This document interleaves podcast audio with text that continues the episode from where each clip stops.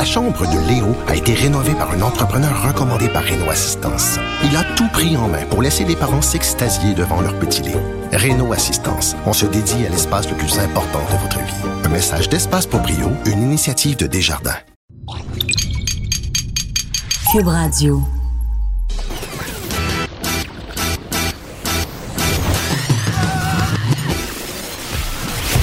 Pour elle, il n'y a jamais de mauvaise question. De 13 à 15. Les effronter. Avec Geneviève Peterson.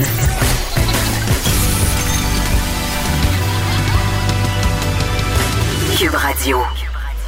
Bonjour tout le monde, bienvenue à l'émission. Avant d'aller euh, à notre point de presse fidèle à nos habitudes, j'ai envie qu'on se parle un peu d'épicerie, OK? Parce que l'épicerie, c'est rendu l'activité, c'est rendu la petite sortie et c'est maintenant rendu aussi un projet de deux heures. Et là, il y a toutes sortes de nouvelles règles entourant le faisage d'épicerie. Et il y a une amie à moi euh, du Saguenay qui est rendue animatrice radio dans une autre station, euh, Caroline Dubois, pour ne pas la nommer, qui a fait une vidéo absolument hilarant sur euh, finalement les bonnes manières en temps de COVID à l'épicerie. Et pour vrai, c'est vrai qu'en ce moment, on voit des affaires complètement aberrantes quand on va faire son épicerie. Là, par exemple, il y a un savoir-vivre qui devrait s'appliquer. Parlons de la file, OK? Quand tu es dans file, quand tu fais l'épicerie, tu passes pas, OK, ton temps à être sur ton cellulaire puis à pas voir que la file avance, OK? Parce que même si tu avances de 2 cm, là, ça te donne quand même un espoir que tu vas atteindre la porte à un moment donné. Là, ensuite, ils te disent, rentre, là, tu laves tes mains, tu laves tes mains. J'ai vu encore des personnes qui s'objectaient, qui ne voulaient pas se laver les mains et je ne comprends pas. Et là, rendu dans l'épicerie, et ça a l'air tellement d'une évidence, là, ce que je vais vous dire, mais pour vrai, ça a l'air que ça n'en est pas une pour tout le monde. C'est pas le temps de tâter les affaires. C'est pas le temps de checker si les avocats sont mûrs. C'est pas le temps de checker si l'ananas est prête à être coupée. C'est pas le temps de checker si les raisins sont mous. OK? Ce que tu touches, tu le prends. OK? C'est pas le temps, là. C'est pas le temps de faire ça. Puis les flèches. Il y a plusieurs épiceries qui ont installé des flèches à terre. C'est facile, là. T'as juste à suivre les flèches. Si tu rencontres quelqu'un, c'est pas normal. Tu suis la flèche. Tu suis la flèche et tu t'attardes pas l'autre fois, pour de vrai, dans l'allée des œufs, il y avait une madame, je sais pas c'est quoi son nom, mais la madame est restée installée là pendant cinq minutes. Checker les œufs. Je comprends qu'il y a 238 sortes d'œufs, puis qu'on veut savoir si tu veux acheter des œufs oméga 3 ou des poules élevées en liberté. By the way, c'est même pas vrai, ils sont juste élevés dans une cage plus grande que les autres, les poules élevées en liberté. Tout le monde sait ça. Donc, euh, si tu payes deux pièces de plus là, pour ça, et là là. Donc voilà, c'est pas le temps de rester stallé, c'est pas le temps de faire son jour de l'an au coin des allées. Et j'en profite pour dire aussi euh, que les enfants dans les épiceries, c'est non, à moins d'être vraiment obligés. Et à cet effet, j'ai vu circuler sur les médias sociaux hier euh, une personne qui disait qu'il s'était vu refuser l'accès avec sa petite fille de 7 ans à l'épicerie. C'est une personne qui vit en garde partagée, donc il est seul avec son enfant. Donc, Qu'est-ce que vous voulez qu'il fasse, là? Pas pour laisser son enfant de 7 ans tout seul chez eux pendant qu'il va faire l'épicerie. Encore moins de le laisser dehors à la porte de l'épicerie tout seul. Et vraiment, euh, ça s'est passé à l'Intermarché Boyer. Je pense que c'est sur l'avenue Mont-Royal, pour ne pas le nommer. Ça a l'air que l'agent de sécurité a été vraiment, vraiment très agressif. A dit euh, à la personne qui voulait entrer de, s'en aller au plus vite que sa fille n'avait pas le droit euh, de rentrer. À ce que je sache, il n'y a pas encore de loi qui est passée au Québec à l'effet qu'on ne peut pas amener les enfants dans les épiceries dans les pharmacies. Des gens qui n'ont pas le choix, des gens qui sont monoparentales, des gens qui sont en garde partagée. Voyons, tu laisseras pas ton bébé à la maison, c'est bien évident. Donc, il faut faire preuve de discernement. Et si on amène notre enfant à l'épicerie, on s'arrange pour qu'il touche pas à tout. On s'en va tout de suite au point de presse de Legault. On écoutera les explications de notre groupe Santé Québec. Quant à la COVID-19, le premier ministre du Québec, M. François Legault, est accompagné de la ministre de la Santé et des Services sociaux, Mme Danielle Mécan, et du directeur national de santé publique, Dr. Horacio Arruda. Monsieur le premier ministre, à vous. Euh, bonjour tout le monde. Je commence euh, d'abord avec le bilan euh, de la dernière journée. On a 93 nouveaux décès pour un total de 1134 personnes. Donc, bien sûr, je veux offrir mes condoléances parce que faut jamais oublier que derrière ces chiffres, il y a des vraies personnes, des vraies familles. Donc, plus de 1000 familles qui perdent un membre. C'est important, c'est très triste pour tout le Québec. On a euh, maintenant 20 965 cas. C'est une augmentation de 839. On a 1278 hospitalisations. C'est une augmentation de 54. On a 199 personnes aux soins intensifs. C'est une diminution de 2.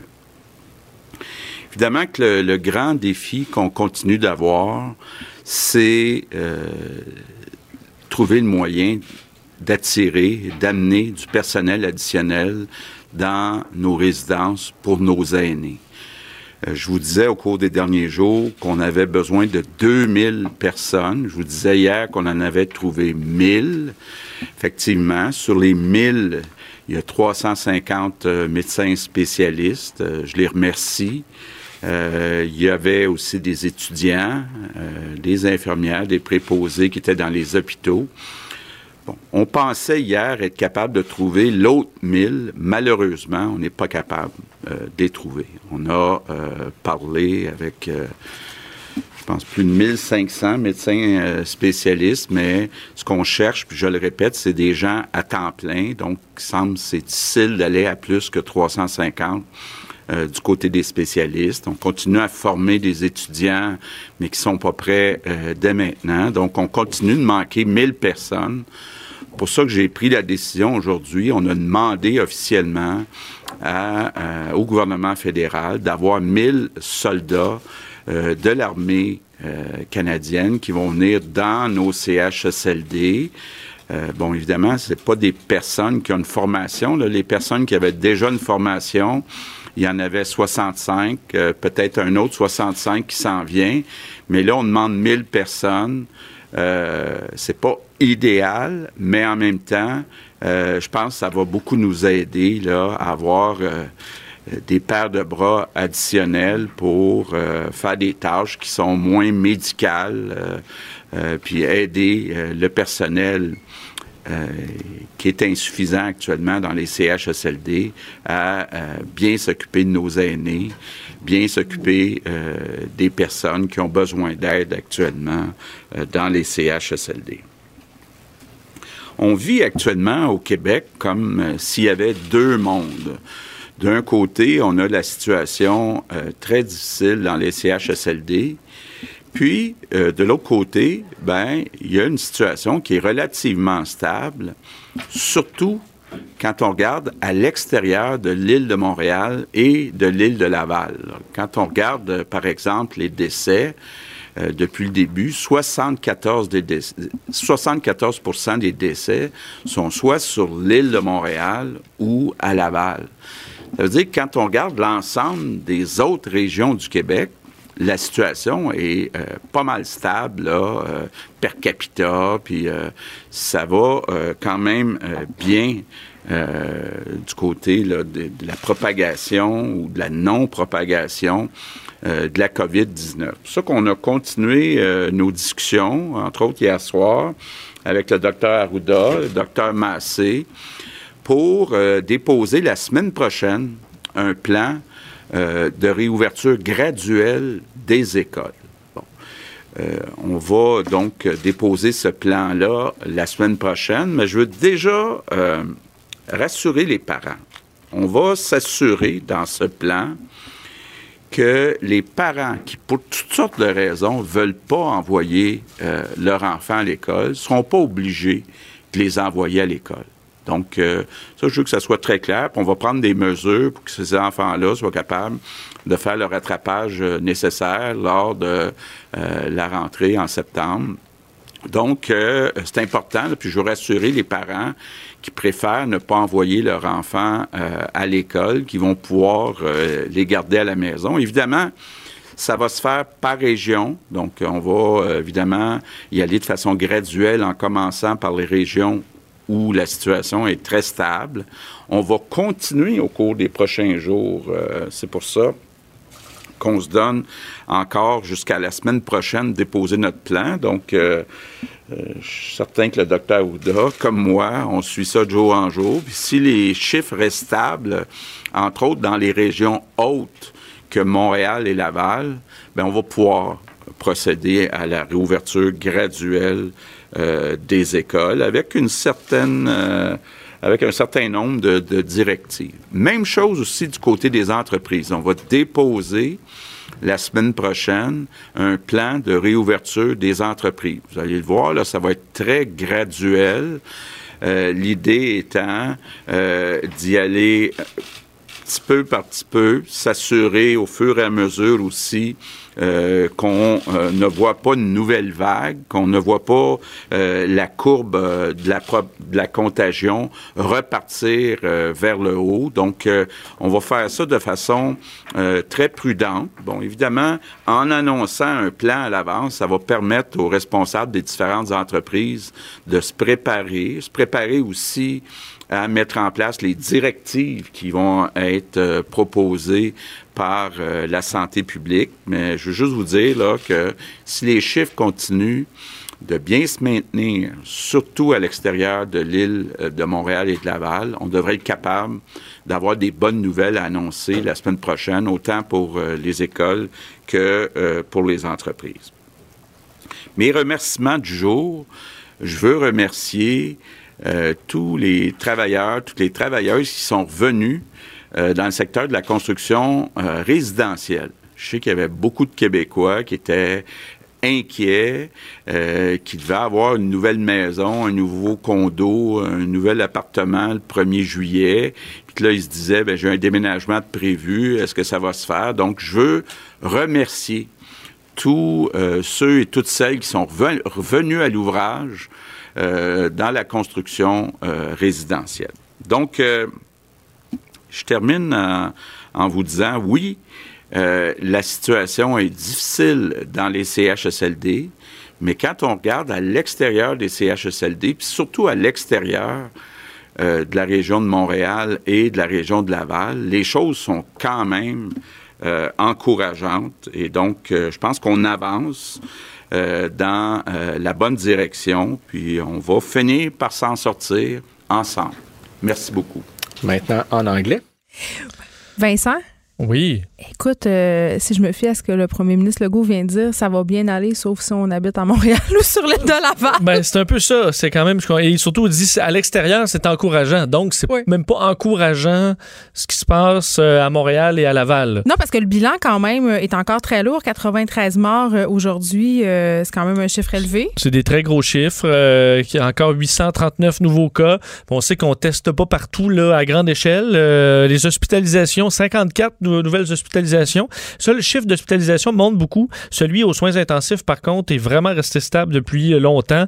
Alors, on est à 199, c'est même une baisse, mais on comprend qu'il y en est décédé quand même pas mal. Euh, oui, parce que quand on dit euh, il y a tant de personnes qui sont sorties des soins intensifs, je comprends qu'il y a des gens qui guérissent mais il y a aussi des décès. Absolument. Donc, c'est là-dedans, c'est calculé. C'est le roulement, c'est le nombre de personnes qui présentement alité aux soins intensifs, c'est 199. Euh, et évidemment, euh, en fait, c'est deux mondes. François Legault l'a dit, les CHSLD et euh, Montréal-Laval. Sinon, le reste du Québec, mais ça va beaucoup mieux. 74 des décès sont vraiment sur Montréal et Laval.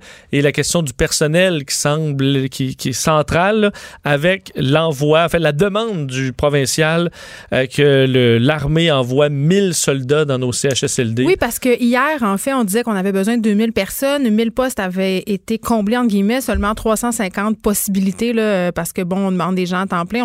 On, pensait pouvoir euh, aller chercher 1000 autres personnes. Finalement, non. Finalement, non. Il semble que ce soit probablement une question de temps plein. Euh, on sait qu'on recherche des gens temps plein, des médecins spécialistes, et là, on dit on en a 350. C'est le max qu'on peut avoir. C'est le max. Je pense que dans le ton, on peut aller à la période de questions, puis on revient dans quelques instants. Alain Laforêt, TVA Nouvelle. Monsieur le Premier ministre, Mme McCann, M. Arruda, euh, compte tenu de ce que vous venez d'annoncer, Monsieur le Premier ministre, est-ce que vous avez l'intention euh, d'obliger le port du masque? Vous voulez dire euh, dans les réouvertures d'écoles et d'entreprises?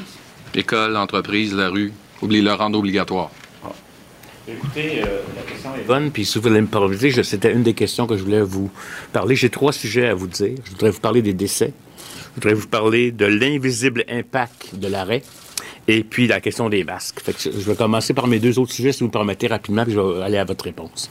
Très rapidement, je tiens à vous dire que sans vouloir minimiser, absolument pas, les drames des décès puis les souffrances que ça entraîne dans les familles, je tiens à le dire.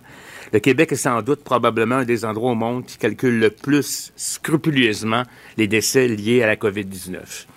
Faire des comparaisons entre les pays qui ne comptent pas de la même façon, c'est trompeur. C'est comme comparer des pommes et des oranges et pourquoi pas dire des bananes. La plupart des pays ne comptent pas les décès qui surviennent à l'hôpital et qui surviennent à l'extérieur de l'hôpital. Euh, souvent, euh, si on faisait ça, on serait un des endroits où euh, on a le moins de décès. On aurait de très beaux résultats annoncés, mais ce serait trompeur. Euh, il y a des pays qui comptabilisent, comptabilisent pas ce qui se passe en CHSLD ou dans leur réseau euh, pour personnes âgées, publiques ou privées, parce qu'ils n'ont pas les systèmes. Puis s'ils comptabilisent, ils peuvent attribuer des fois la maladie à un autre facteur et non pas seulement au COVID, au COVID-19. Nous comprenez que nous, par exemple, si on a un lien épidémiologique où dès que le COVID-19 peut être une cause, on le met comme étant la cause du décès, alors qu'ailleurs, ça se fait pas. On n'a qu'à voir ce qu'on fait comme chaleur accablante. Dans des situations où on a de la chaleur accablante, alors qu'on a très peu de cas qu'attendent les coronaires ailleurs, nous, on les déclare pour des fins de vigie. Moi, je trouve que aussi qu'il y a d'autres pays qui ne, déclarent que les décès des personnes qui ont été testées. Ici, on compte les décès pour lesquels, je l'ai dit, il y a eu un lien épidémiologique, donc des cas qui n'ont pas été testés. Je voudrais aussi vous rappeler que dans chaque, à chaque année, en temps ordinaire, il y a environ 1000 personnes par mois qui meurent dans les CHSLD. Et euh, dans le fond, il faut comprendre que des décès actuels qu'on comptabilise associés au COVID-19 seraient survenus euh, malgré la, la situation. C'est pas pour minimiser la chose, mais c'est parce qu'il y a énormément de débats en disant qu'on cache des chiffres, qu'on essaye de, camoufler, alors que je peux vous dire, on est d'une super grande transparence. On pourrait être plus scrupuleux. On aurait pu décider de ne pas mettre les liens épidémiologiques, mais on a décidé de le faire parce qu'on pense que c'est la réalité et c'est les plus proches. Et j'aimerais vous dire une chose, quand tous les États vont finir par compter les décès qui sont en haut des moyennes observées dans les années antérieures, vous allez voir là les vrais chiffres comme tels. Et donc, je, tiens à vous dire qu'on euh, verra euh, dans le temps comme dans le temps. Puis à ce moment-là, on pourra faire des meilleures analyses pour comprendre qu'est-ce qui s'est passé au Québec. L'autre élément que je trouvais très important qu'on dise, parce que je trouve qu'on doit, doit ça comme information à la population québécoise, on a fait un arrêt très important, très précoce. Les experts indépendants de moi nous disent qu'on a sauvé entre 30 000 et 60 000 vies au Québec par l'impact qu'on a eu sur la transmission communautaire. Donc, on a eu un système de soins qui n'a pas été surchargé parce qu'on s'attendait à ça, mais cette décision-là, elle a eu un impact important qui est invisible, que j'appelle l'invisible impact et qu'on a tous tendance à oublier. Et c'est d'ailleurs pour ça qu'on veut faire une réouverture très progressive pour éviter que cet invisible impact redeviennent visibles et qu'on surcharge notre système de soins. Maintenant, pour répondre à votre question sur les masques et ce que j'appellerais les couvre-visages, oui, nous allons faire la recommandation de le porter, de le porter surtout quand on n'est pas en situation de respecter le 2 mètres. C'est ce qui va être fait. Maintenant, en ce qui a regard avec l'obligation, les pénalités, euh, est-ce que ça doit être fait dans les transports en commun? Là? On est en train de regarder ça. Euh, je peux vous dire que ça va sortir très rapidement et surtout, surtout avant la période de déconfinement. Mais vous comprendrez qu'on va prendre toutes les mesures pour qu'elles protègent les gens. Et je vais encore le répéter, cette mesure de masque ou de couvre-visage ne sera efficace que si les gens le portent adéquatement, ne se contaminent pas et surtout n'oublie pas de se laver les mains. Je sais que je dis et je répète et je radote, mais je vous dis, ça va être fait. Il va y avoir des enseignements pour aider la population québécoise à le faire. Mais surtout, ne nous mettons pas à la queue leu à un mètre en pensant que le masque nous protège comme un super-héros. Je vous remercie. Peut-être revenir avec votre question, M. Laforêt. Non, il a répondu à ma question. Répond? Bon, ma, ma question maintenant. J'ai une note entre les mains euh, que j'aimerais euh, brièvement vous lire. Là qui a été envoyé à tous les médecins du CIUS de Laval par l'officier de prévention et de contrôle des infections et le chef de service en microbiologie. Euh, il est écrit, entre autres, pour les médecins, qu'il n'y a aucune indication, c'est écrit en caractère gras, qu'il n'y a aucune indication de porter un masque N95 en CHSLD actuellement, qu'il n'y en a aucune en CHSLD chez les résidents suspects ou confirmés à la COVID-19. C'est également écrit que exiger de porter un N95 est irrespectueux des collègues qui en dépendent pour leur sécurité, les stocks étant toujours limités. Cela amènerait aussi un message très contradictoire au personnel qui n'en porte pas. On dit également qu'il n'y a aucune consigne, tant de la santé publique que du ministère de la Santé, à l'effet qu'il faille s'isoler sept jours avant de revenir au travail régulier en zone froide. Est-ce que c'est le cheval de Troie qu'on craint? Euh, je vais vous redemander la, deuxième partie de votre question, mais pour le N95, euh, c'est clair que c'est un masque qui est porté quand on a à des interventions invasives. Alors, c'est souvent le masque qui est porté, par exemple, en milieu hospitalier. Par exemple, quand vous intubez, intubez quelqu'un, vous devez, ou faites une chirurgie euh, avec quelqu'un qui a le COVID-19, euh, vous devez porter un N95. Alors, euh, si on le dit autrement, là, que, ce que vous avez lu, on doit comprendre que dans les autres circonstances, notamment en CHSLD, on porte le masque de procédure. Alors, c'est cette clarification, je pense, que la personne voulait faire. Merci. Prochaine question. Olivier. cheval de Troie. Oui, j'ai pas très bien compris. Là, Il n'y a aucune consigne du ministère de la Santé et de la Santé publique qu'il fasse, qu'il faille s'isoler sept jours avant de revenir au travail régulier en zone froide et que euh, les gens peuvent circuler d'un endroit à l'autre. Ah, après qu'on soit euh, revenu d'une zone chaude, j'imagine? Est-ce que c'est ça que je dois présumer? Oui. Bien, écoutez, on va regarder ça, là, euh, avec la santé publique. Euh, peut-être Dr. Arruda veut intervenir.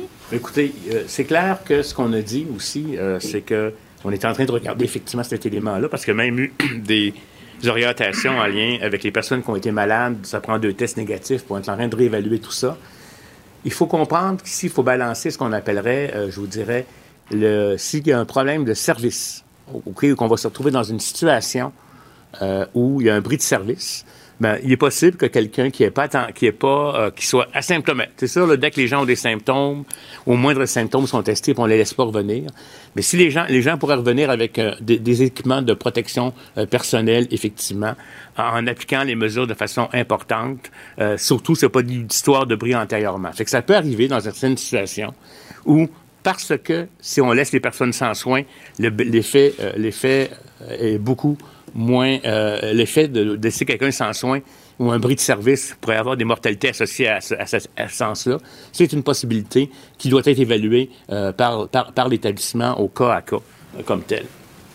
Merci. Prochaine question, Olivier Bossé, donc Le Soleil. Bonjour. Monsieur Legault, vous avez parlé abondamment des préposés aux bénéficiaires, dont il faut augmenter le salaire. Est-ce que vous, quand même, vous reconnaissez que l'attractivité de cet emploi-là, ne tient pas qu'au salaire, mais aux conditions de travail, aux horaires et beaucoup au ratio patient préposé? Ben, effectivement, quand on regarde euh, depuis un an et demi, on a beaucoup augmenté les budgets dans les CHSLD, mais les postes sont restés affichés, mais non comblés. Donc, ça veut dire que parce que le salaire n'était pas attrayant, il manquait de personnel. Donc, le personnel qui était là avait une tâche plus difficile puisqu'il manquait de personnel. Donc, c'est un peu comme un cercle vicieux. Le fait qu'on manque de personnel à cause du salaire crée un problème additionnel parce que les personnes qui sont là, ben, doivent travailler plus que la normale parce qu'il y a des postes de non comblés.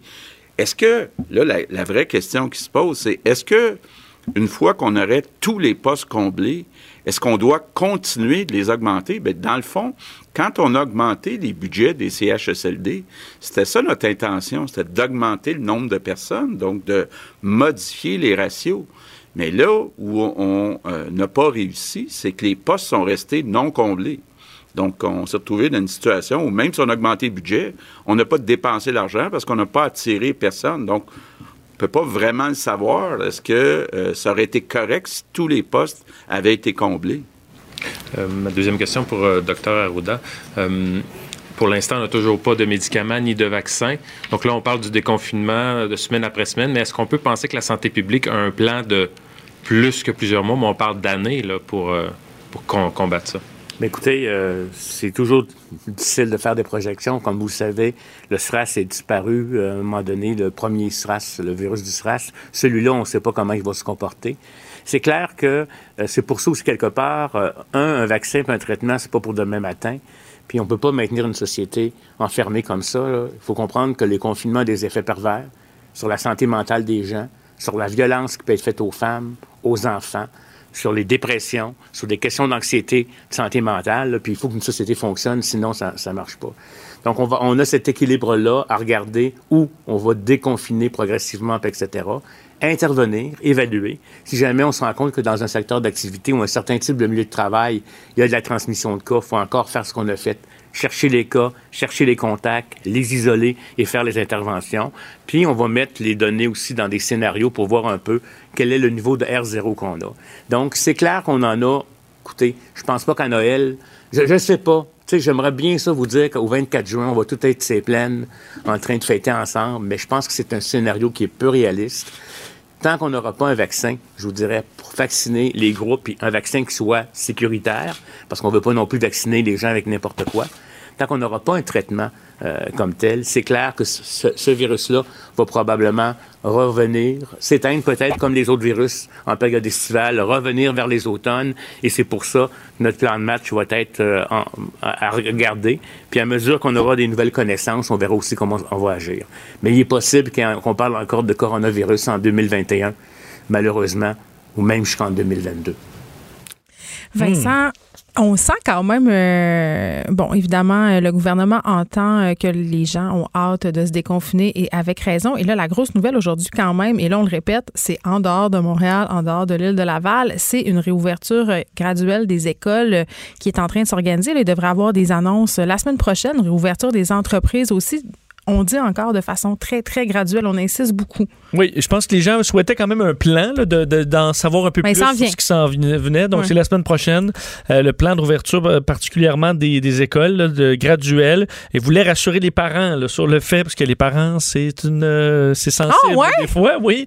on dit les parents qui ne veulent pas que leur enfant retourne à ben, l'école. c'est là que ben, j'ai accroché un il ne reviendra pas s'ils le veulent ben, pas. Voyons, moi, c'est là que je suis comme, voyons, comment gérer ça? Ben, moi, je veux, moi, je veux pas. Puis en plus, en nous certifiant que les enfants qui vont être demeurés à la maison ne seront pas pénalisés. Je veux dire, c'est sûr que si tu gardes ton enfant à la maison puis que les autres font à l'école, ils pourront pas faire du rattrapage de façon individuelle. on le sait, ils ont de la misère en temps normal à s'occuper de tous les enfants dans les classes. j'ai l'impression qu'en ce moment, on se fait remplir un peu. Là. Je suis désolée. J'imagine les enfants dire là pourquoi euh, Samuel, lui, il peut y aller. Oui, puis Laetitia, elle, il va elle aussi. Ou les autres sont tout en congé puis moi, il faut que j'y aille. C'est ça. Euh, tu m'aimes pas? Tu veux que j'ai attrapé à COVID? moi, je le chantage affectif, là, je le sens venir. Oh là là. Mais en même temps, je pense qu'ils ont déjà assez de crises à gérer que de gérer des parents en furie pour ci, pour ça, que ben, vous les enverrez. Ah, je vais te dire une affaire tout de suite, Vincent. Ils vont gérer des parents en furie. De toute façon. Peu importe. Ça, là, c'est vraiment une, une situation them if you do, them if you don't. Là. Ils pourront pas gagner.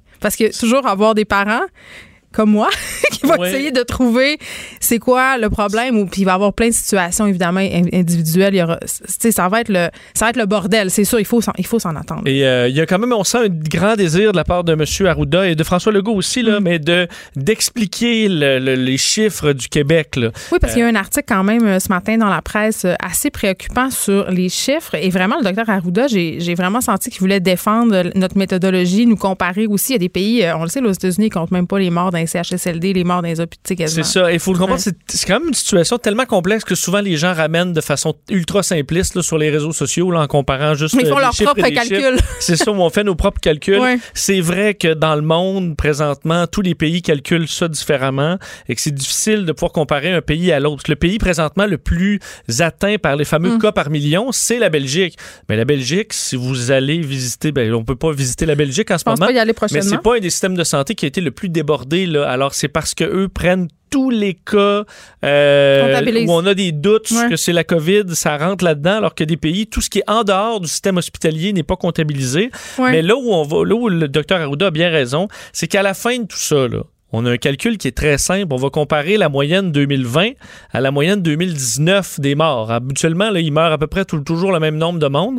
Euh, et là, on va voir le vrai chiffre. Et là, on va faire le saut dans bien des pays où on a mal comptabilisé le nombre de morts. Et là, on fera peut-être moins le saut au Québec parce qu'on en a vraiment pris beaucoup.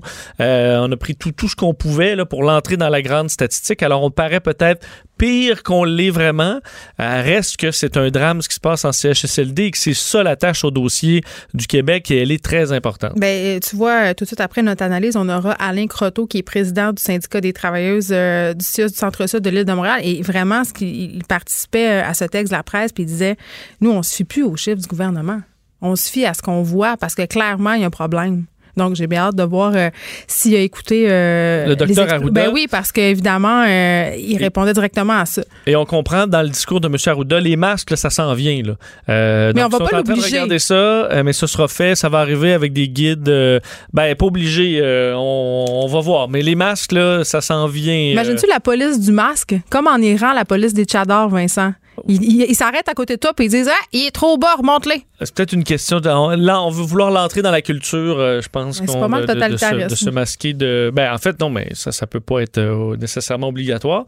Mais euh, on va, le, à mon avis, le suggérer de plus en plus fortement. Mais encore faudrait-il pouvoir s'en procurer. Euh, effectivement. OK. Du côté de chez Justin Trudeau, on se demande si on peut encore trouver des personnes à qui il va donner de l'argent. On lance encore une nouvelle prestation d'urgence. Un autre 9 milliards ben, euh, qui, qui, part aujourd'hui par Justin Trudeau. Le dire très rapidement, prestation euh, canadienne d'urgence pour étudiants. donc, pour les étudiants postsecondaires qui sont aux études ou qui vont entrer aux études en septembre, 1250 dollars par mois. Ça peut aller à 1750 dollars si vous êtes handicapé ou vous vous occupez, par exemple, d'une personne dans, dans le besoin alors ça, c'est 9 milliards de dollars. C'est pour mai, euh, juin, juillet, août. Alors, pour couvrir cette période-là où des étudiants qui auraient voulu travailler ne pourront peut-être pas le faire parce qu'il n'y aura pas d'emploi, parce qu'on sera euh, confiné. Euh, s'ajoute à ça des bourses en recherche et un programme pour le bénévolat. Bon, c'est là que je comprends pas. Oui. On va payer des gens pour être bénévoles. Donc, ils ne sont plus vraiment bénévoles. Mais il y aura des bourses. Ça fait de la bourse canadienne pour le bénévolat étudiant.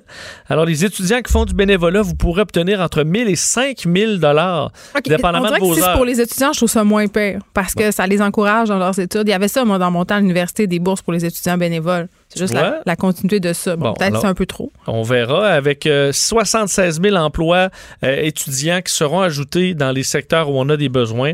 Alors, on a pour but d'aider euh, d'aider les étudiants, mais c'est une facture de 9 milliards qui, on se rappelle, s'ajoute sur les à peu près 200, 200 autres milliards en programme annoncés jusqu'à maintenant. Avant de te dire à plus tard, Vincent, bilan mondial? Oui, on atteint, deux, on atteint 180 000 décès dans le monde, évidemment confirmés.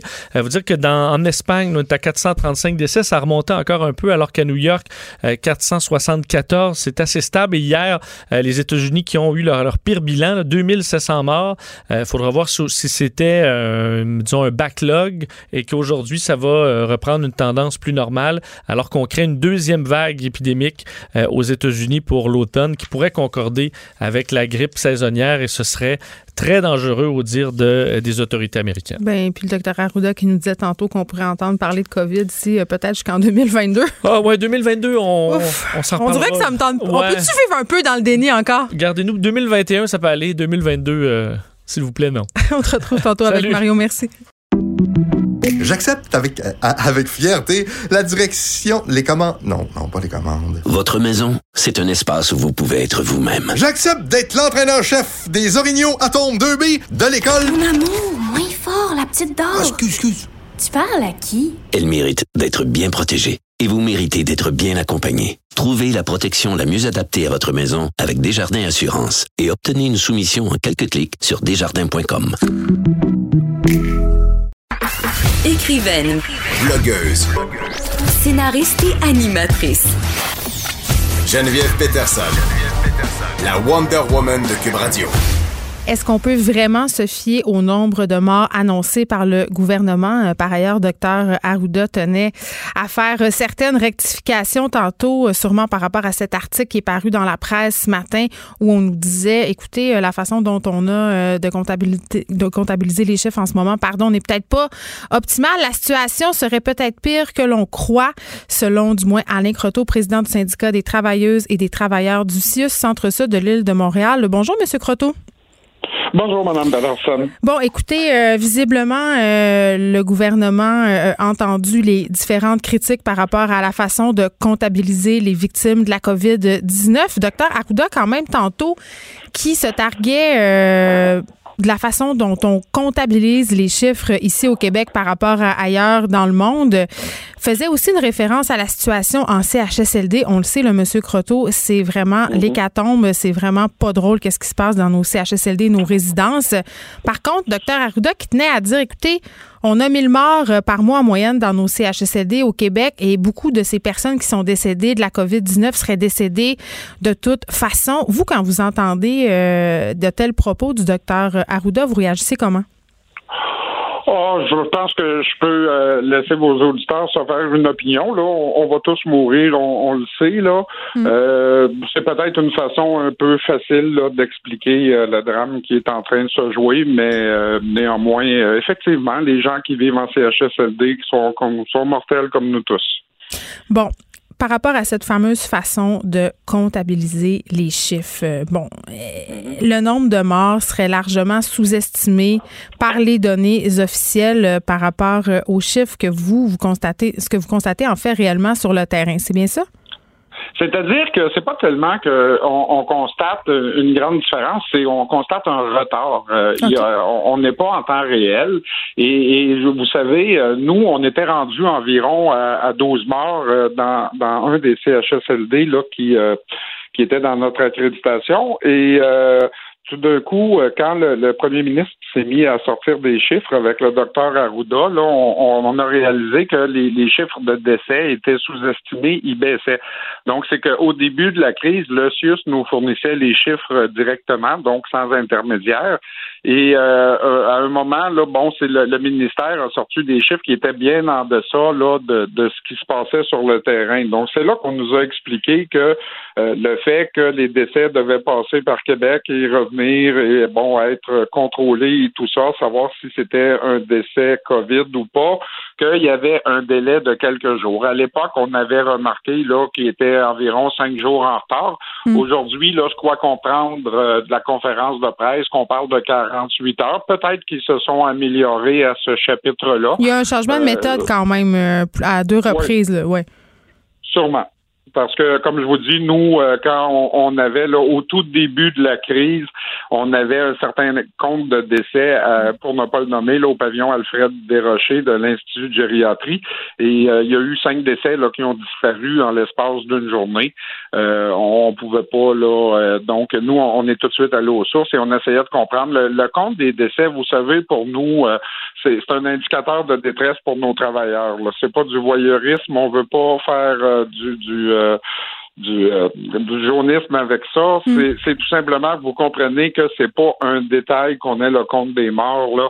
Euh, c'est un très, très bon indicateur de détresse pour nos membres. On, on sait là où c'est plus difficile un peu en fonction de ces chiffres-là. Moi, je veux juste être sûre de bien comprendre parce que tout ça, c'est compliqué, là, comment ça fonctionne. Il y a des changements de méthode. Et là, vous venez de me dire un truc qui, euh, qui éveille comme mon, mon attention pas mal. là. Vous m'avez dit on avait cinq décès. Finalement, c'était plus cinq décès. Dans quelle mesure on peut retirer ces décès-là? C'est des décès qui étaient COVID, puis finalement, on se rend compte que c'était pas COVID? Ben non, je, je crois que c'est tout simplement que quand le, le premier ministre a euh, étalé les, les chiffres à la télévision, vous vous souvenez, il y a quelques semaines, il, a, il, a, il, a, il a fait une espèce de palmarès là, des cinq euh, CHSLD Les les, plus en difficulté. Et, et il y avait dans ça le pavillon Alfred Desrochers et il nous disait à ce moment-là qu'il y avait cinq décès, alors que nous, depuis une semaine, on était à neuf, dix décès. OK, je comprends. Donc, euh, ça, c'était euh, le, le week-end de Pâques. Là. Ça fait pas tellement longtemps. Donc, euh, que, que depuis, là, qui, qui a raplombé un peu leur méthode de calcul et que les chiffres sortent plus rapidement, je ne les contredis pas, là, c'est possible. Mais c'est, clair que à tous les jours, on n'a pas l'idée là exactement précise en temps réel de ce qui se passe. Cette disparité-là, elle perdure depuis combien de temps? Depuis le début de la crise? Depuis le début. Je, je, je, j'accuse pas là, je veux pas qu'on, prête d'intention. Euh, je, je dis pas qu'on essaie de cacher des morts. Je dis que la méthode de calcul euh, euh, n'est pas euh, reflète pas la, la, réalité là au jour où on se parle. Donc probablement Mais, ça, les experts vont nous le dire qu'on constate là les toujours quelques jours après, là, quand il y a des changements dans les courbes, euh, on peut pas le voir immédiatement. Mais quand même, M. Croteau, dans l'article de la presse, euh, vous dites que quand le PM donne des chiffres, euh, vous ne vous y fiez plus, vous, aimez mieux vous fier au décompte informel de vos membres. C'est quand même, c'est quand même quelque chose de dire oui. ça. Là. Oui, Oui, pour l'instant, vous savez, euh, des fois, euh, les membres nous appellent et ils nous disent que qu'ils ont perdu euh, cinq usagers pendant la nuit. On s'attend pas à voir les chiffres au matin. Ça, c'est sûr. Est-ce que ça a un effet sur le moral des troupes? ça a un très gros impact sur le moral des troupes. Évidemment, vous comprenez, bon, euh, je comprends que le docteur Arruda a dit que ces gens-là étaient supposés mourir de toute façon, mais vous savez, il y a des longues relations parfois qui s'installent entre un PAB et, son usager, évidemment. Donc, vous comprenez que quand vous en perdez un, deux, trois comme ça euh, sur une courte période de temps, c'est assez terrible à assumer pour euh, les travailleurs. Donc, vous, vous pensez pas, euh, M. Croteau, qu'on est en train de jouer avec les chiffres au gouvernement pour bien paraître? J'espère que non. Je vais, oh. je vais, compter sur les journalistes là pour faire leur travail. Euh, hmm. Vous savez, nous, on, se fie aux, chiffres qu'on nous donne. Euh, je vous dis, on, constate là que les chiffres montrent. Euh, on pense qu'il y a un peu de retard et, c'est ça là, qui est le principal problème. Mais euh, maintenant, j'ose espérer qu'on ne cache rien. là. Est-ce que vous pensez que le gouvernement est dépassé et pas capable de suivre? C'est-à-dire que j'ai l'impression que effectivement peut-être là euh, on, essaie de se rattraper là d'une hmm. situation qu'on a échappé dès le départ. Et, depuis ce temps-là, je crois qu'on essaie de, de, rattraper, d'améliorer euh, sur plusieurs phases, à plusieurs niveaux. Euh, euh, on est toujours en mode rattrapage. Mais tant qu'à vous avoir, j'ai envie de vous entendre sur ce que le PM dit d'emblée en début de point de presse aujourd'hui à propos des 2000 personnes qui manquent dans les CHSLD. Hier, euh, on nous annonçait qu'on avait comblé 1000 postes. Finalement, c'est seulement 350 et on s'attendait à ce qu'on ait 1000 euh, personnes de plus hier soir. C'est pas arrivé et à cet effet, on demande au gouvernement canadien d'envoyer 1000 soldats pour venir prêter main forte dans les CHSLD. Comment vous accueillez cette nouvelle? Euh, tout aide sera apprécié à date toutes les, les, tentatives qu'il a fait. Bon, on, a eu là, on se plaît pas, l'armée a, aidé. Par contre, ça n'a pas été suffisant. Les, les, les médecins spécialistes, ça n'a mm. pas été suffisant non plus. Euh, les aidants naturels, ça n'a pas été suffisant. Donc, des militaires de plus, euh, regardez si la demande est faite. Nous, ça, ça va être ça, ça va relever là, un peu euh, notre personnel sur le terrain là, qui euh, assurément tire la langue en ce moment-là. Vous savez, il y a beaucoup de gens malades parmi nos membres et euh, le, le, le, pourcentage d'infection, là, le taux. C'est un sur cinq, non?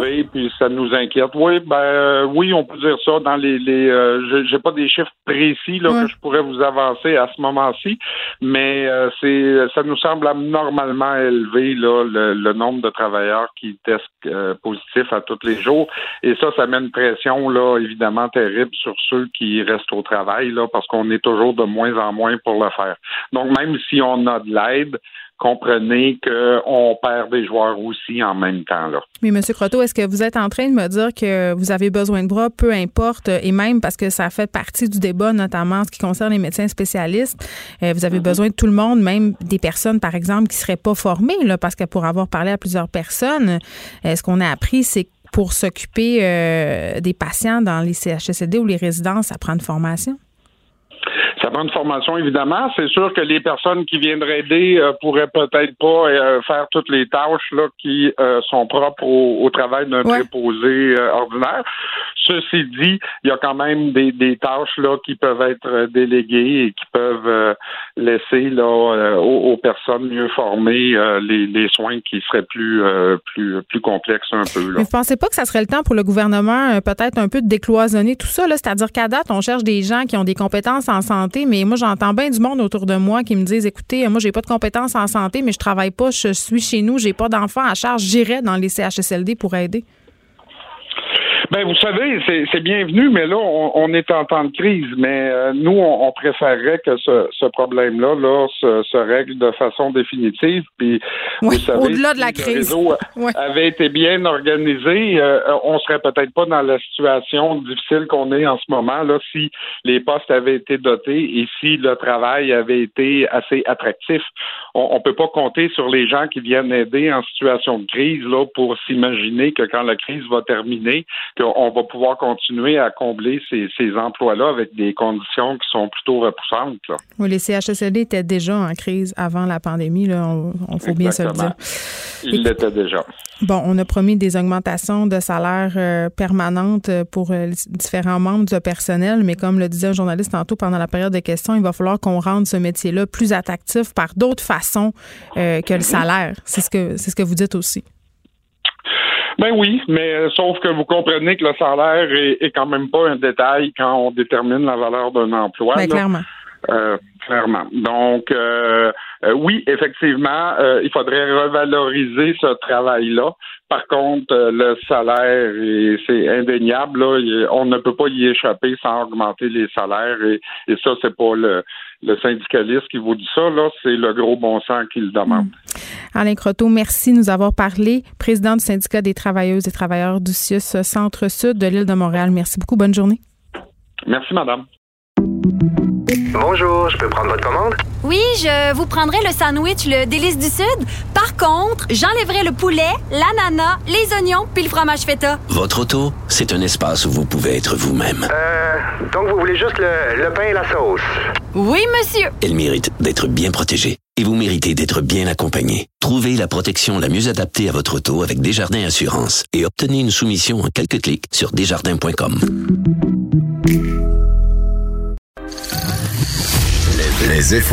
Avec Geneviève Peterson. Les vrais enjeux, les vraies questions. Vous écoutez Les effronter. La Fédération des intervenantes en petite enfance du Québec demande à ce qu'on soit plus transparent par rapport au cas de COVID-19 dans les services de garde d'urgence. Vous savez, ces services de garde qui sont dédiés au personnel majoritairement euh, qui œuvre dans le milieu de la santé. Je parle tout de suite avec Valérie Grenon, qui est présidente de cette fédération. Madame Grenon, bonjour. Bonjour. Écoutez, on avait fait une entrevue euh, récemment euh, à l'émission avec une euh, travailleuse du milieu de la santé qui envoyait son enfant dans une garderie d'urgence. Et dans cette garderie-là, il y avait une éducatrice qui était venue travailler malgré le fait que son mari avait testé positif à la COVID-19. Et ça avait vraiment soulevé un tollé parce que pendant quelques jours, le mystère planait justement sur ce cas de COVID. Les parents n'étaient pas tenus au courant trop, trop. Il y avait une espèce de loi du silence et vous, c'est un peu ça que vous dénoncez aujourd'hui avec euh, votre communiqué, c'est-à-dire qu'on manquerait un peu de transparence euh, au niveau de la COVID-19 dans la gestion des CPE d'urgence. Oui, tout à fait. Euh, dans les faits, dans le fond, euh, nos intervenantes n'ont pas accès à des tests. Mm. Donc, euh, ils peuvent être en présence d'enfants ou de parents ou elles-mêmes avoir des symptômes. Et c'est à géométrie variable ce qui se passe. Donc, il y a des CPE qui ferment, il y a des parents qui savent ce qui se passe dans le CPE. Puis encore une fois, euh, hier et la semaine passée, il y a eu des cas d'éducatrices confirmés à la COVID-19, mais pas d'informations données aux parents de ce qui se passe dans leur milieu. Mais pas d'informations où on continue en plus à envoyer ces enfants-là ensemble au risque de, de les contaminer? Ah, tout à fait. On vit à ces deux mondes en ce moment. Euh, on a des CPE qui vont fermer pour euh, mettre tout le monde là 14 euh, jours là en isolement. Mm. Puis on a des CPE qui maintiennent le service ouvert actuellement, même s'il y a eu des cas confirmés. Donc nous, on a questionné sur les protocoles de la santé publique et pour l'instant, ce qu'on sait, c'est que c'est top secret. Ils veulent pas nous donner l'information, donc faut mettre ça clair. Juste vous donner un petit exemple, Madame Peterson. Si on oublie la COVID-19 30 euh, secondes, on est en CPE, il y a un cas de pouls ou de euh, streptocoque, ben on informe les parents qui ont un cas dans le CPE. Je le sais. C'est exactement ça que je m'en allais vous dire. Moi, j'ai trois enfants. Ils ont tous fréquenté le service de garde, le CPE, le milieu familial. Euh, et là, euh, à chaque fois qu'il y avait quelque chose, je recevais des lettres. Puis, je me semble que pour une affaire aussi importante et fondamentale que la COVID-19, pour un truc qui peut être excessivement dangereux, c'est sûr, là, à date, ça touche pas les enfants tant que ça. Mais ces enfants-là, s'ils sont porteurs asymptomatiques, parce qu'on le sait, là, c'en est un aussi un facteur qui a peu ou pas été pris en compte depuis le début de la crise. Les gens qui sont asymptomatiques, ces enfants-là peuvent contaminer des gens vulnérables qui sont autour d'eux, là. Ah, tout à fait. Puis on le sait, là, le 0,5 ans, c'est des vecteurs de petites bactéries, de microbes. Là. Mais ils n'ont jamais été aussi malades que les deux premières années que mes enfants sont à la garderie. Tout à fait. Puis, tu sais, veux, veux pas, le 2 mètres est très difficile à faire. Ben c'est comme impossible, là. Euh, Imaginez un changement de couche à 2 mètres ou aider un enfant à attacher Mm. ses lacets à 2 mètres. Donc, c'est sûr que nous, on déplore ça. Puis, en plus, on est les grands oubliés, là. Depuis le 13 mars, nos intervenantes en service de garde d'urgence sont là, prêtes à travailler. On entend, euh, si on regarde les, les, les, les, les travailleurs de la construction qui ont ouvert cette semaine, ils ont eu des beaux protocoles pour leur sécurité. Nous, nos éducatrices sont en legging, en t-shirt, puis ils essaient de, de, de continuer le travail, mais on, on, on exige un des tests. On doit protéger nos éducatrices. On a une éducatrice, là, ce matin, atteinte de la COVID-19 qui a dû rentrer, là, est hospitalisée actuellement. Donc, on trouve ça très triste. On a de la peine. On a notre, c'est pas notre premier cas, mais c'est notre première hospitalisation d'intervenante. Il faut faire attention parce qu'on va réouvrir prochainement. On est en, on attend le scénario de réouverture, mais il faut mettre des protocoles obligatoires, stricts, que les parents et les éducatrices le sachent ce qui se passe. Oui, parce que là, on ça doit place- avoir accès à des tests. Oui, ça place les éducatrices dans une. Puis les directrices aussi, euh, et les directeurs de, de ces, ces établissements-là dans de bien drôles de situations. Là. Ben tout à fait. Puis tu sais, souvent on le dit, c'est à géométrie variable. Donc on, on veut que la santé publique mette son pied à terre et exige ces choses-là. Donc ça va faire que ça va soutenir les directions des CPE. C'est-à-dire qu'il y a un protocole pour le même pour tout le monde.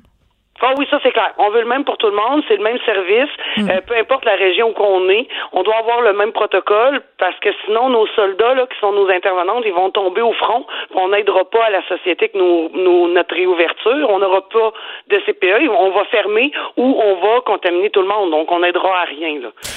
Dans votre communiqué, vous questionnez également euh, des chiffres qui ont circulé dans un article du Journal de Québec samedi dernier où on indiquait que seulement 15 cas d'infection à la COVID-19 étaient confirmés dans les services de garde d'urgence au Québec.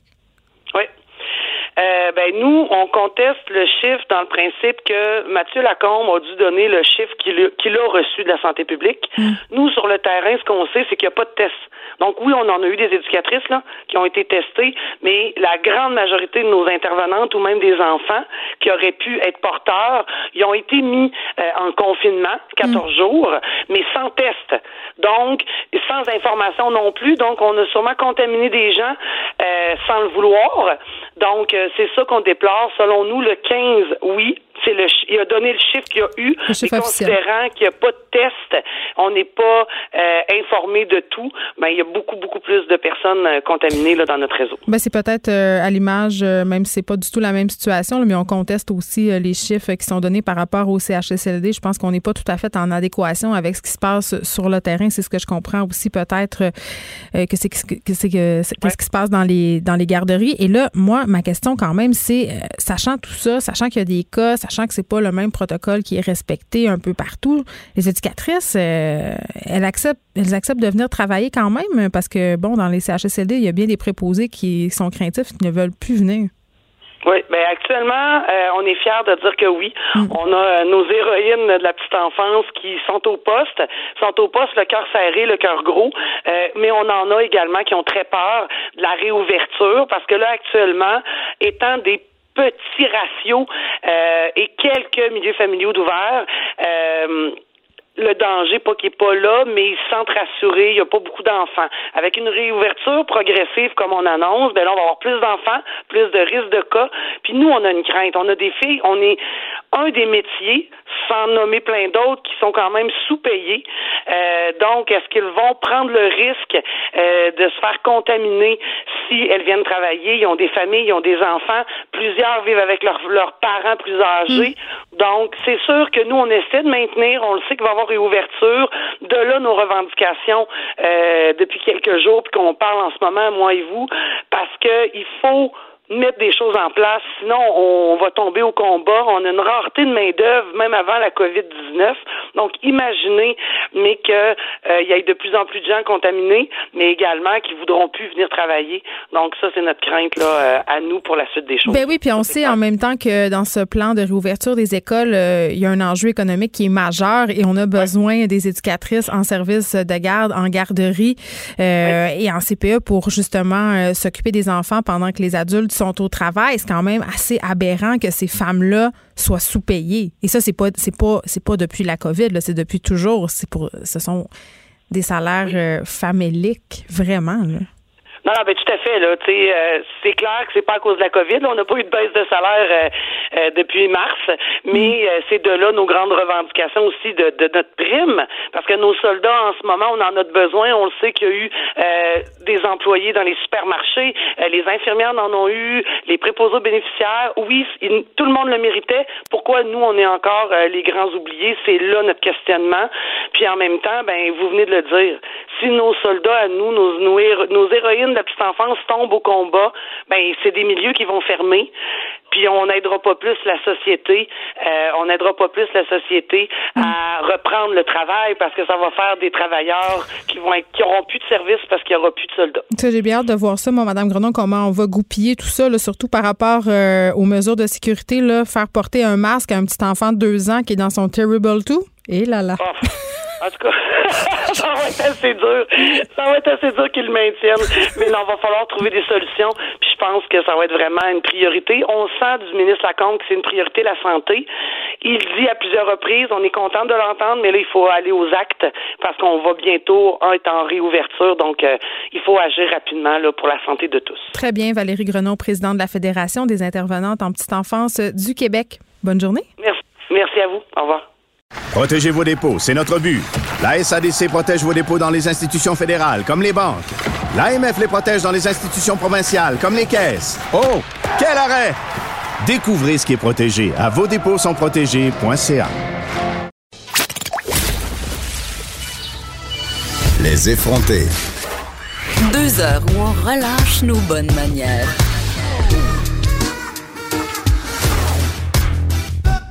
Cube Radio. Vendredi dernier, on parlait avec euh, Lise euh, Daigneault qui était très inquiète parce que elle et sa mère euh, de 92 ans reçoivent des soins à domicile. Lise est une aidante naturelle et il y avait une espèce de va-et-vient dans leur maison. Là, on parlait de 18 personnes par jour différentes qui passaient, pas toujours avec des équipements de protection adéquats et elles avaient peur et avec raison d'être contaminées à la COVID-19. On fait un petit suivi de cette histoire euh, avec Madame Degnaud parce qu'il y a eu du développement depuis la dernière fois euh, où on s'est parlé. Madame Degnaud, re-bienvenue aux effrontés. Bonjour, madame. Écoutez, euh, bon, vous nous aviez parlé de votre crainte d'être contaminé à la COVID-19 vendredi dernier quand on s'est parlé parce que, bon, évidemment, il y a tout ce va-et-vient. On peut comprendre que ça doit être excessivement inquiétant. Depuis, vous avez eu des nouvelles du 6 de Laval à propos de tout ça? Eh bien, le, le 6 de Laval a hum. écrit à votre rédacteur en chef en donnant euh, les recommandations qu'ils ont fait euh, depuis euh, le 16 mars, si je ne me mm. trompe pas de date. Et c'était les. Ils ont décrit les. Voyons, comment je dirais, les procédures qu'ils doivent imposer, qu'ils mm. ont imposées aux préposés à domicile. Et quelles sont ces procédures qui ne semblaient pas avoir été suivies chez vous quand même, là? Ce sont des procédures de base qui sont pas qu'elles n'ont pas été suivies. c'est pas parce que les filles ne les suivent pas. C'est plutôt que les procédures sont tellement minimes, hmm. sont tellement peu expliquées. Et même, euh, je vais vous donner l'exemple de N, euh, que je vais nommer N, qui est une aidante, euh, pas une aidante, mais une préposée, qui provient d'un service du chèque emploi-service, qui, elle, n'a jamais eu de communication avec le CIS, ni ALPA, qui est celui, le réseau, excusez-moi. Fait qu'elle n'était pas au courant? Intermédiaire entre le CIS et la, la préposée qui vient du euh, chèque emploi-service hmm. n'a jamais eu d'information, ni euh, de communication, ni d'équipement de la part euh, du CIS et, du CLSC ou de l'ALPA. Et, s'ils se doivent de lui fournir gants, protection, lunettes, gants et masques, ils n'ont jamais fourni cela à cette personne-là. Donc, il y a des recommandations, il y a des consignes, mais ils n'ont pas les moyens de les suivre ou ne sont pas au courant. C'est ça que je comprends. Exactement. Mais Mme N les suit parce qu'elle a une. Elle a une Voyons, excusez-moi, je, je déparle aujourd'hui. Elle a une formation comme euh, infirmière auxiliaire, donc elle les suit. Et moi, je lui donne des gants et bon, etc. Je lui donne l'équipement. Cependant, euh, est-ce que tous le font? Je ne le sais pas. Et les chèques emploi-service sont de plus en plus utilisés par les CLSC parce que c'est euh, à moindre coût. Et euh, concernant les dames qui viennent à la maison, bien, il y a eu une, amélioration, c'est qu'ils sont partis du masque de coton la semaine dernière et là maintenant ils ont des masques de procédure. Cependant, elles en ont seulement un ou deux par jour. Elles ne peuvent pas l'enlever ni les lunettes entre euh, chaque client qu'elles vont voir à leur maison, à leur résidence. Et ces pauvres femmes-là, ben, ça devient souffrant à un moment donné quand tu peux jamais l'enlever. Hmm. Et euh, c'est incroyable. Là. Ils peuvent pas enlever ça, ni un masque parce qu'ils n'ont juste un. Un coup, il est enlevé, ils sont obligés de le jeter. On pourrait pas leur donner des visières? C'est ce que je, c'est ce que certaines ont suggéré, mais ils n'ont pas accès aux visières, ils n'ont pas accès aux bonnets, ils n'ont pas accès aux jaquettes jaunes, ils ont accès euh, seulement aux masques et aux lunettes. Et les masques sont comptés et rationnés. Et de plus, euh, les visières, euh, ça pourrait aider à certaines personnes parce qu'il y en a qui ont des lunettes qui portent euh, seulement pour lire ou parce qu'ils font. il y a certains endroits où ils vont dis- disposer des médicaments, donc ils doivent lire. Alors, des personnes qui prennent, qui ont des lunettes seulement pour la lecture, ne peuvent pas les porter.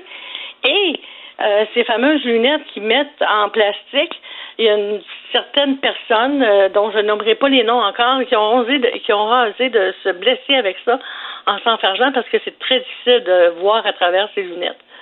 Surtout s'ils ils ont chaud, il vient avoir une buée et en tout cas c'est des lunettes. Moi, je comprends euh, que c'est pas l'idéal. Euh, là, par rapport aux soins, bon, je comprends que vous avez eu de l'équipement supplémentaire, euh, qu'on a changé les masques, puis ça, c'est une bonne nouvelle, là, parce que, bon, ça peut réduire euh, les risques de contagion. Par contre, euh, pour les soins qui sont donnés, que ce soit à votre mère là, ou à d'autres patients, la distanciation sociale, c'est pas si évident que ça. Et vous, vous suggérez qu'on teste ces employés-là? Oui, moi, euh, ce que je trouve aberrant, c'est que ces personnes, ces préposés donnent un service de proximité. Ils, ils lavent ma mère, là. C'est de peau à peau. Et euh, bon, ils n'ont pas d'équipement. Et en plus, ben, il y a, il y a pas de normes précises qui pourraient dire, là, mettez, attachez vos cheveux, euh, mettez les blouses. Euh, Puis ces gens-là ne sont pas testés. On ne sait pas s'ils sont positifs ou asymptomatiques. Et de plus aussi, les clients peuvent être asymptomatiques aussi. Et si ces personnes-là sont touchées, puis à un moment donné, ils se touchent à la peau, puis bon, ça va dans le visage, etc., Ouais, c'est des risques de contagion euh, à, à double sens. Et il y a une chose que j'ai trouvé aberrant dans les normes que le CIS, que le SUS, voyons, CIS a envoyé à votre rédacteur en chef, c'est qu'aucun port de gants n'est exigé dans les recommandations, ce que je trouve une aberration incroyable.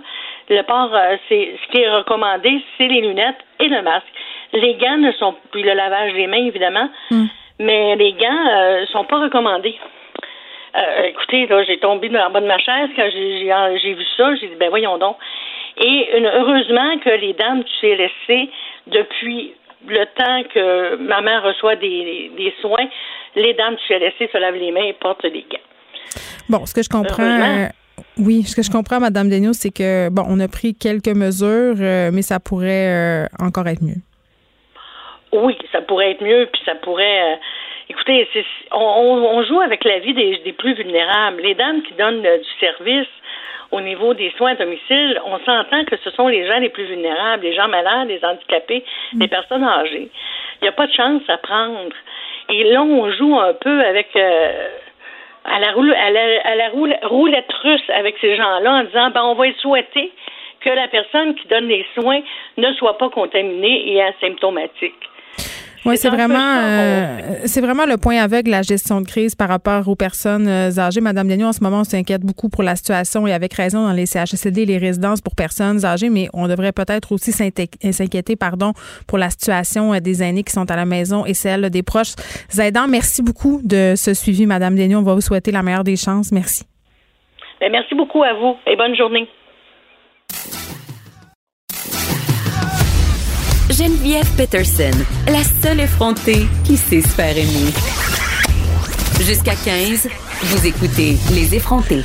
Le, premier ministre l'a annoncé euh, tout à l'heure, euh, on s'en va vers une réouverture graduelle euh, des écoles. On ne sait pas encore si ça sera une réouverture immédiate dans la région de Montréal et de Laval. Sûrement pas, là, parce qu'à les écouter, on parlait plutôt des régions. On parlait aussi d'une réouverture graduelle par région selon le nombre de cas. Et ce qui inquiète les gens par rapport à la réouverture des écoles, c'est aussi la fameuse inscription, les inscriptions au camp de jour qui se sont poursuivies quand même. On se demande un peu sur quel pied danser par rapport euh, à tout ça. Qu'est-ce qui va arriver au camp de jour euh, cet été? Vous vous rappelez, je parlais avec Éric Beauchemin dernièrement, euh, qui est directeur général de l'Association des camps du Québec. On lui reparle aujourd'hui parce que là, évidemment, la situation évolue et avec cette réouverture de l'école, on pourrait penser que les camps de jour peut-être vont rouvrir cet été. Monsieur Beauchemin, bonjour.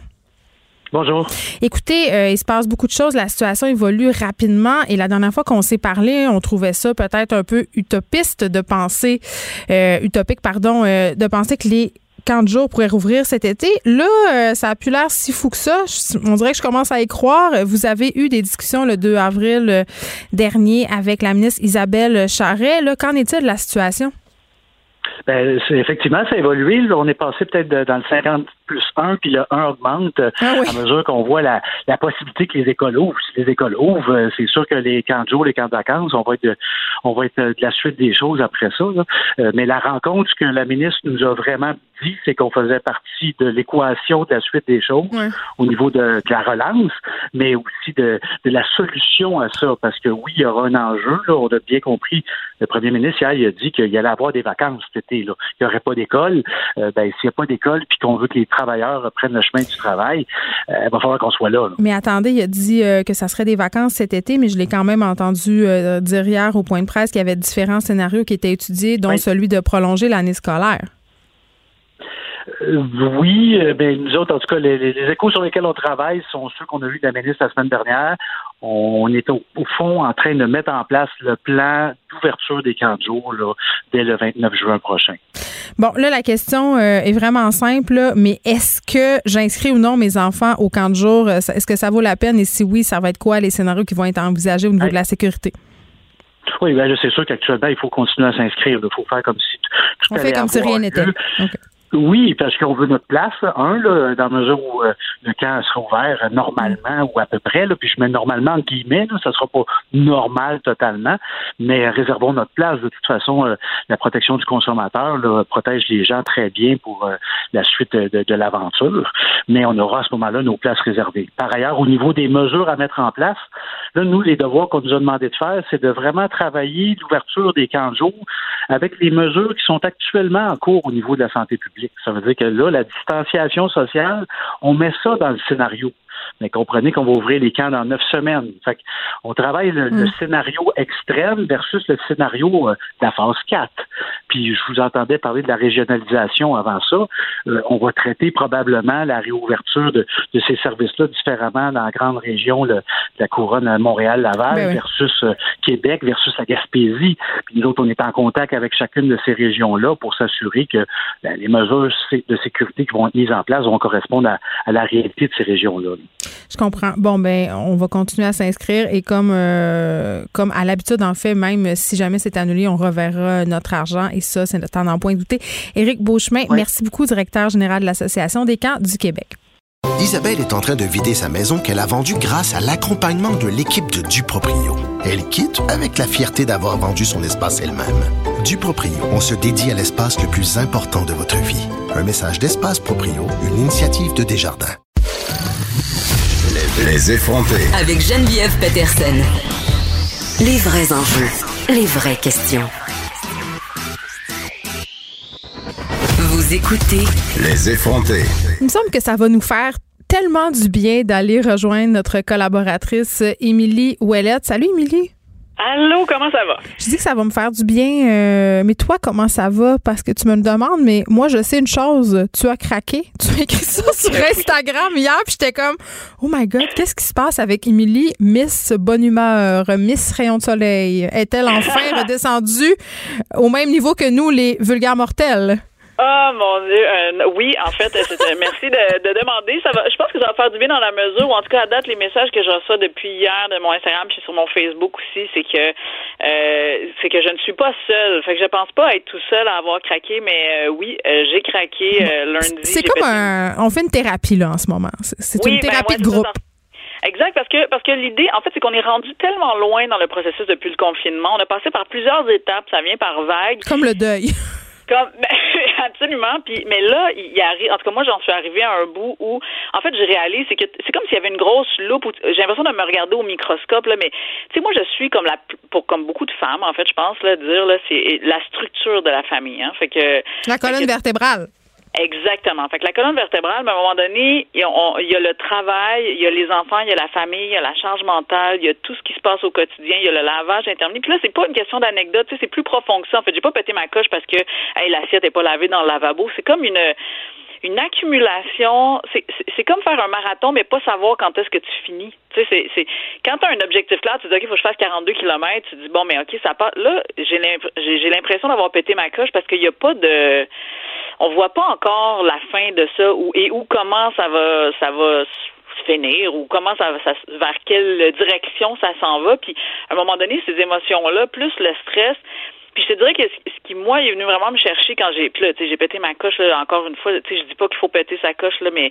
Fait que, tu sais, oui, j'ai crié, euh, oui, j'ai hurlé. Je- ça devait être. De l'extérieur, quelqu'un devait avoir une excellente scène, là. Tu sais, euh, mes enfants osaient plus manger euh, leur hot dog, là. Tu sais, il y avait juste moi qui, qui hurlait des choses incompréhensibles et en, et en pleurs. Je, comprends- je, je, je sais même pas ce que je disais au complet, là, mais je m'en veux pour ça. Mais en même temps, il y avait comme une soupape et un presto, là, qui avait besoin de, de, de de juste se vider. Je pense que Mais c'est normal.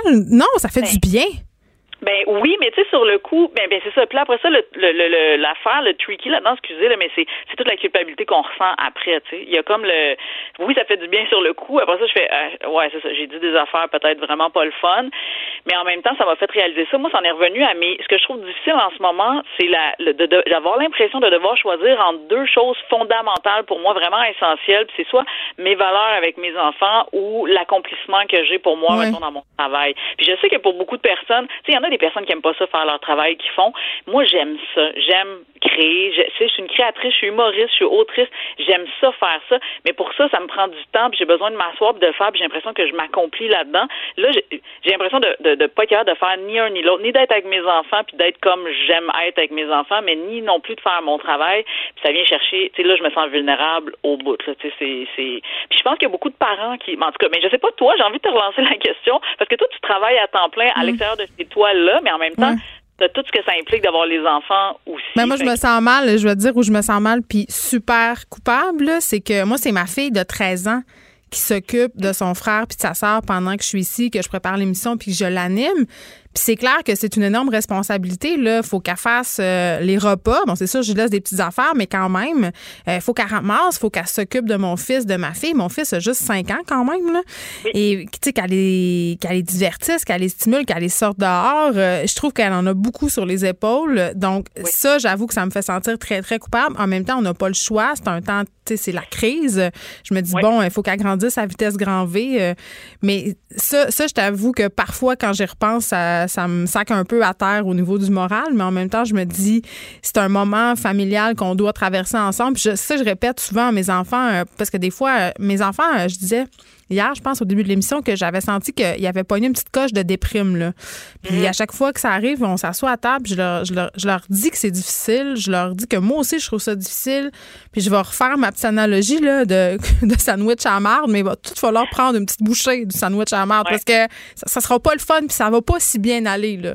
Donc, j'essaie de, de leur dire ça. Puis on dirait que quand on s'est dit ça, Déjà, juste de le dire, ou juste justement comme toi, tu le fais, de te permettre un peu de, de craquer puis de faire Hey, c'est quoi, ça va mal, j'aille ça, je suis pas bien.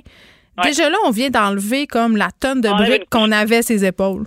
Oui, parce qu'on n'a pas de repère. C'est ça qu'il y a en ce moment, c'est qu'on n'a pas on de sait repère. pas. On est des apprentis sorciers. On sait pas. Complètement. Puis ce que tu viens de dire à propos de ta fille, je vis la même affaire avec ma plus vieille. Tu sais, la journée où j'ai pété ma coche, ben le, le soir, puis des fois elle m'impressionne. Il nous impressionne. Je sais pas pour toi, mais ils, ils vieillissent vite, mais il, il y a comme une maturité qui ressort. Tu sais, ma, ma fille, elle a 11 ans, puis elle est venue me voir, puis elle a dit, maman, j'aimerais ça t'aider. Ouais. Euh, Dis-moi ce que tu as de besoin, tu sais. Puis pour Ah, ça- vrai, moi, j'aurais pleuré. Ça fait pitié. Ma fille, hier, m'a préparé un déjeuner parce qu'elle sentait que j'étais à bout, j'avais la migraine, j'étais très fatiguée, puis j'avais l'alarme à l'œil. là. Tu sais, c'est là que Ben, j'étais rendue. Exact. Fait que là, ils ont des, c'est ça, ils ont des, ils ont des idées comme ça. Ben, moi, non, non, on a aussi une, ma fille, elle a comme une paye là, par mois normalement, tout ça. Ben écoute, elle a décidé, elle a dit, je elle, elle nous a remis le 20 dollars qu'on lui donne parce qu'elle fait comme je veux contribuer à la famille, puis tu sais, c'est, fait qu'il y a ces choses là qui se passent. Fait que c'est sûr que ça vient nous ébranler, puis que cette vulnérabilité là, elle vient, puis de l'autre côté, il y a aussi des moments d'ingratitude qui sont tout à fait normaux parce que ce sont des enfants, puis ils peuvent pas tout comprendre, mais des enfants qui veulent avoir des affaires, qui veulent faire ça, qui veulent faire ça, puis qui, là, sont tannés que ça soit la pandémie, puis ils veulent plus, là. Tu sais, Puis ça aussi, c'est normal, mais ça aussi, ça peut nous faire craquer. Ben complètement, ça nous ça nous amène au, à- au bout du rouleau, tu sais, parce que ça fait 14 fois que je te dis que ben non, tu peux pas l'inviter ton ami ici, puis non, tu sais, puis on a beau réexpliquer, mais y- eux autres aussi ils comprennent pas toutes les, les affaires, fait que il y a tout ça ensemble. Puis je te dirais que, mais tu sais, ça, quand tu parlais tantôt de colonne vertébrale, c'est là ma réflexion d'hier puis d'aujourd'hui, parce qu'hier j'ai passé la journée enfermée dans ma chambre, je me suis donné ce droit-là, puis j'ai la chance de pouvoir le faire parce que j'habite avec mon chum aussi qui gère les enfants, mais tu sais, je, suis en réflexion de justement cette colonne vertébrale-là. Comment on peut finalement ne plus que ça soit juste une personne qui soit le pilier, mais comment dans nos familles avec nos enfants, sans leur donner des responsabilités trop importantes pour eux, mais comment on peut un peu la diluer ou en tout cas la rendre comme un, une structure. Mais les impliqués, je pense que les impliqués, ça peut vraiment euh, faire partie de la solution. Puis en plus, euh, ça les détourne des écrans, cette implication-là. Donc, c'est le fun. Mais moi, je pense, en tout cas, euh, je prêche pour ma paroisse, là, mais j'ai pour mon dire qu'il faut être capable de dire les vraies affaires aux enfants, puis pas trop leur dorer la pilule sans leur faire peur, évidemment. Mais quand. Parce qu'ils savent qu'il se passe quelque chose, puis que c'est grave, entre guillemets, là. Donc, euh, on doit être capable de leur parler et d'avouer aussi nos faiblesses. Je pense que ça fait partie de l'éducation. Émilie Ouellette, merci pour cette tranche de vie. Je pense que ça va faire du bien à bien des gens. En tout cas, moi, ça me fait du bien. On se reparle très prochainement. C'est déjà la fin de l'émission. Merci euh, d'avoir écouté Les Effrontés. On se retrouve demain. Mario Dumont et Vincent Dessureau s'en viennent pour vous.